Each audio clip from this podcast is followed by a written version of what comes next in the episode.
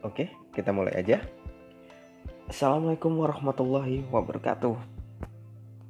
Oke, gimana kabar teman-teman semua di sana? Sehat semua? Saya harap teman-teman dalam kondisi sehat walafiat ya. Jadi tidak tidak sakit apa pun, kemudian banyak rezekinya. Pokoknya kita berdoa yang baik-baik aja. Oke, kita ketemu lagi ya di podcast Ayo Sehat dengan saya Gilang seperti biasanya. Saya masih sendiri di sini.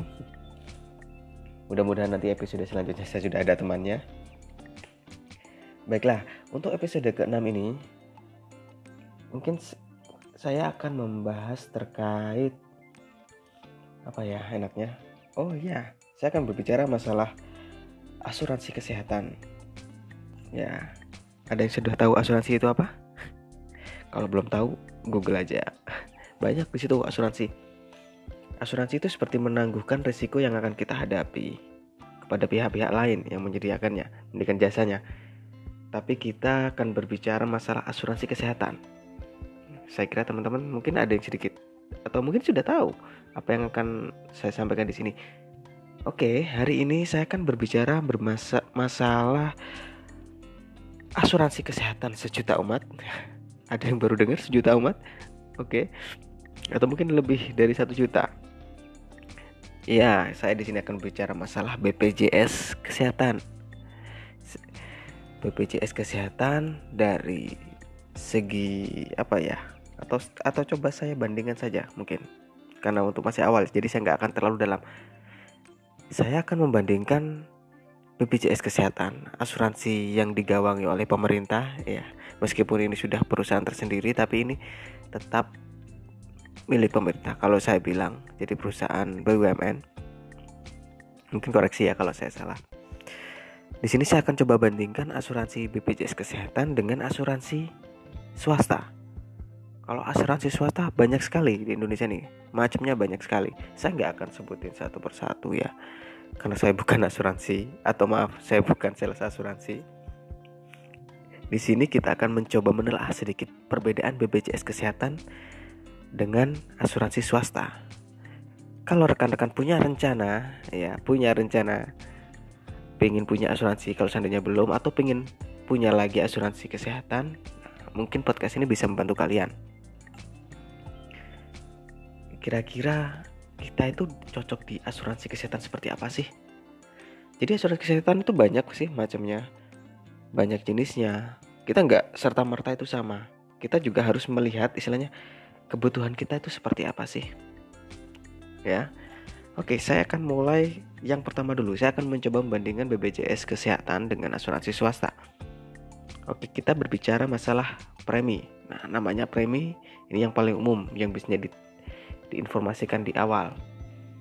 Premi adalah besaran iuran ya atau premi yang dibayarkan kepada pihak asuransi itu kepada kita sebagai customer.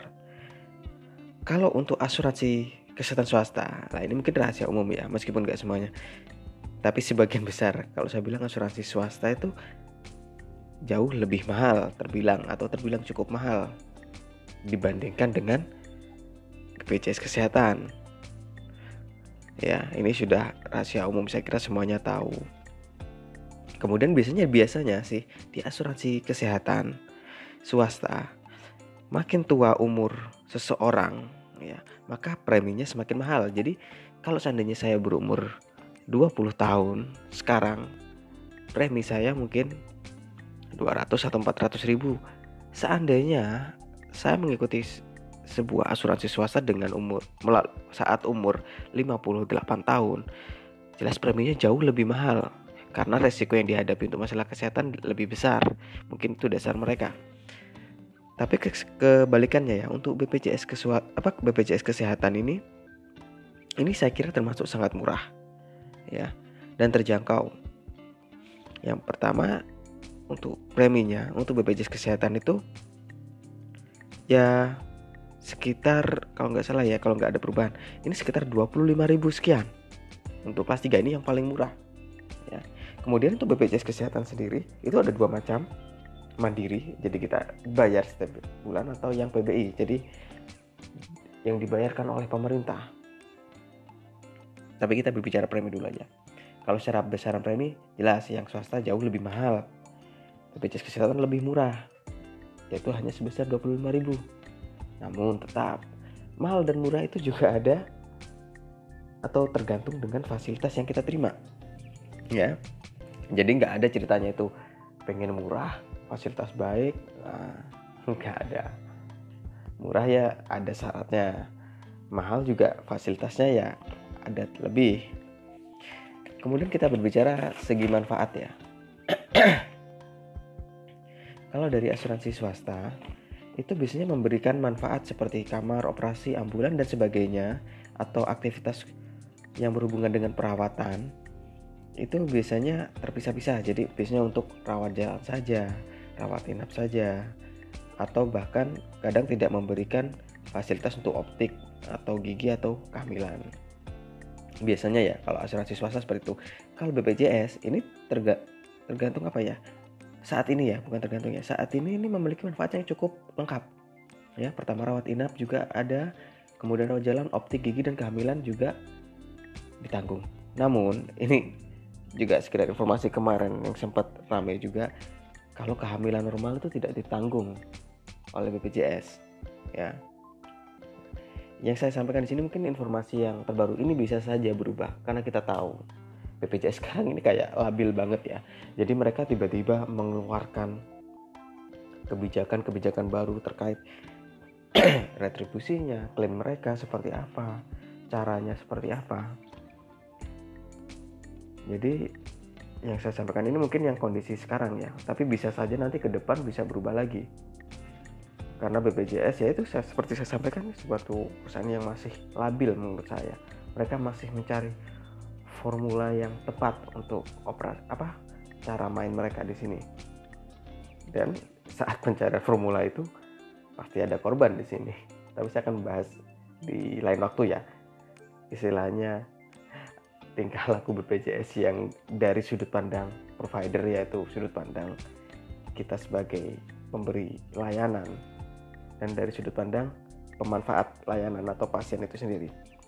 Oke, kembali ke tadi. Yang selanjutnya saya akan sampaikan masalah plafon. Oke, kalau asuransi swasta itu biasanya punya plafon asuransi, jadi ada batas maksimal. Saya pernah waktu itu di bank kemudian ditawari asuransi kesehatan. Nah, itu ditawari tuh Pak asuransi per bulan dipotong sekian di, di auto debit sekian nanti dalam satu tahun kalau tidak atau dua tahun tidak ada klaim akan dikembalikan utuh ya kemudian seandainya saya ada klaim nanti rawat jalan sehari atau saya lupa ya. Berapa hari itu maksimal 500 lah. Itu kita berbicara plafon ya. Di asuransi swasta ada seperti itu.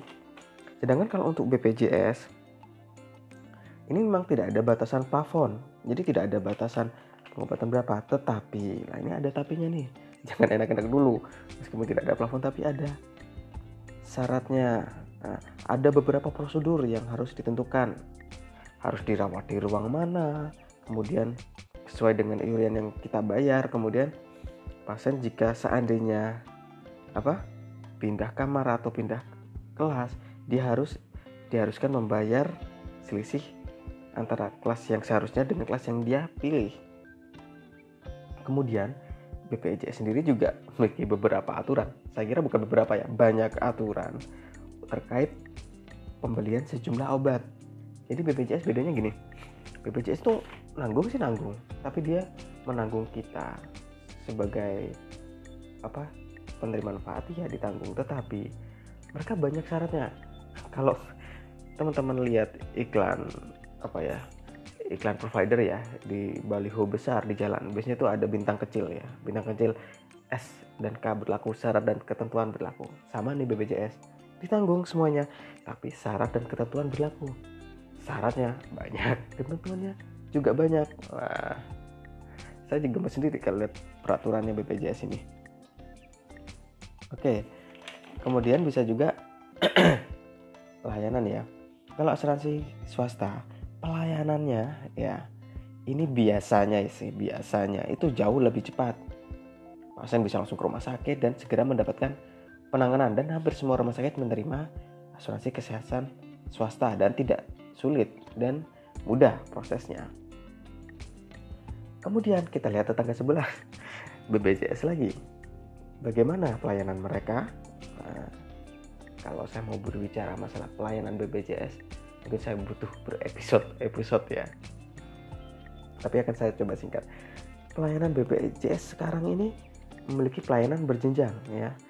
Jadi kita nggak bisa tiba-tiba kita sakit ya, kemudian langsung berangkat ke rumah sakit kita berikan kartu BPJS. Oh, tidak semudah itu. Masih ada prosesnya. Kita itu harus melewati apa vaskes yang pertama dulu. Jadi seandainya kita itu tidak bisa langsung ke rumah sakit kita harus melewati vaskes yang pertama untuk mendapatkan rujukan. Jadi contohnya seperti ini. Saya harus diperiksa di puskesmas dahulu. Kemudian dari puskesmas jika penyakit saya masih ditangani bisa ditangani dalam daftar di BPJS itu jadi contoh penyakit-penyakit yang ditangani di vaskes tingkat 1 atau di puskesmas. Ya berarti saya harus diobati di situ. Saya tidak bisa tiba-tiba meminta ke tingkat yang lebih tinggi atau pindah ke rumah sakit, tidak bisa. Jadi peraturan BPJS seperti itu. Seandainya saya ingin pindah ke rumah sakit, saya harus mendapat rujukan. Namun kembali lagi rujukan itu ya tidak nggak semudah itu ya didapatkan rujukan dari puskesmas. Seandainya penyakit ya saya kembalikan tadi yang saya sampaikan kalau seandainya di puskesmas itu masih bisa menangani terkait penyakit yang kita derita ya kita tetap ditangani di situ. Tidak bisa berpindah ke rumah sakit jadi pelayanannya itu berjenjang. Dan pelayanan ini atau birokrasi ini terkadang berbelit-belit ya seandainya kita di puskesmas oke okay, ternyata penyakit kita tidak bisa ditangani di puskesmas kita dirujuk ke rumah sakit. Kita selesai? Tidak. Ketika kita sudah masuk rumah sakit, itulah ujian yang sebenarnya. Kenapa saya bilang ujian sebenarnya? Pernah nggak kalian ke rumah sakit kemudian lihat antrian, oke? Okay? Pasien umum kemudian pasien BPJS. Pernah lihat antrian BPJS di rumah sakit? Kalau belum pernah coba sekali-sekali atau punya saudara kemudian memanfaatkan BPJS antri di rumah sakit. Antrinya, uh, gila-gilaan. Bisa gila beneran ini nunggu antri. Ini saya ambil contoh di Surabaya di rumah sakit terbesar di Surabaya Dr. Sutomo. Di situ antrian ya poli antrian dibuka jam 6 pemeriksaan mungkin poli jam 7 jam 8 ya. Yang antri untuk pemeriksaan pada hari itu di poli mereka tuh dini hari pagi hari jam 1 jam 2 itu sudah antri. Bahkan saya lihat pernah waktu itu karena ngantuk mungkin ya yang antri itu ada sandal. Saya lihat nih sandal ini berjajar panjang bener. Ini saya ini musola atau apa? Saya pikir. Ternyata itu orang antri untuk ngambil nomor urut antrian atau nomor urut untuk pemeriksaan di poli. Seandainya pada hari itu dia tidak mendapatkan nomor urut atau sudah melewati batas pelayanan dia tidak akan mendapatkan pemeriksaan. Dia harus kembali esok hari. Makanya kadang-kadang kita melihat dini hari tuh orang udah saya juga kadang-kadang kasihan ya. Orang sakit parah seperti itu ingin periksa. Dini hari harus disiksa dengan pelayanan seperti itu. Tapi mau gimana lagi ya? Rumah sakit daerah ya. Menerima pelayanan BPJS yang periksa itu segitu banyaknya. Bayangkan segitu banyaknya orang mau periksa dengan pelayanan yang terbatas. Oke. Banyak masyarakat bilang kalau untuk pelayanan alah kalau umum gini dilayani dengan baik. Coba kalau dengan pakai BPJS pelayanannya buruk. Saya di sini tidak akan membela tenaga kesehatan atau membela pasien ya? Contohnya seperti ini. Pasien BPJS itu banyak sekali ya. Banyak banyak banget antrian mungkin pagi ya di si dokter atau perawatnya mungkin mereka bisa senyum tapi karena ratusan pasien atau puluhan sampai dia tangani mungkin sore mereka udah capek. Makanya senyumnya mungkin agak berkurang dikit ya. Mungkin akhirnya atau kebawa emosi seperti itu. Jika pasiennya kadang-kadang tidak saling atau istilahnya harus tidak bisa mengerti kondisi juga. Akan tetapi namanya profesionalis profesionalisme ya profesionalisme. Ah, namanya tenaga kesehatan juga harus memberikan pelayanan prima tidak peduli dia sedang capek atau tidak namanya pelayanan kesehatan harus tetap terima namun yang saya coba kritisi di sini itu adalah birokrasi yang ada terkait BPJS ini. Saya melihat untuk pelayanan BPJS memang saya katakan masih jauh dari sempurna. Perlu perbaikan. Karena yaitu terlalu berbelit terlalu banyak aturan oke? Okay? meskipun aturan itu mereka buat untuk lebih baik lagi atau alasan mereka menghindari kerugian atau fraud meskipun saat ini saya baru baca berita juga tadi pagi ada informasi media mainstream ya mengatakan harus ada dana sekitar 7 triliun untuk menalangi tagihan rumah sakit kepada BPJS Kesehatan. Oke, talangan. Nah, ini masalah baru di Indonesia ini. Pelayanan belum kelar. Asuransi sudah mobile food nih ceritanya. Makanya saya juga bingung. Ini kesalahannya ada di mana? Gitu. Apakah kita siap nih? Apakah kita siap dengan asuransi kesehatan secara massal ini? kalau saya secara pribadi sih saya bilang BPJS atau ASKES dulunya itu masih belum siap dengan segala konsekuensi yang harus mereka terima di sini.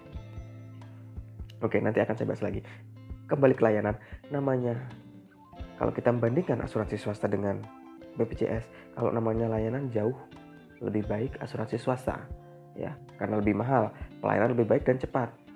Kemudian, selain itu juga masalah batas wilayah kalau asuransi swasta kita pakai X gitu ya. Kita di Surabaya. Kemudian saya pindah ke Jakarta sakit. Kemudian saya masuk rumah sakit di Jakarta. Saya periksa dengan asuransi swasta saya. Bisa diterima yang sudah bekerja sama.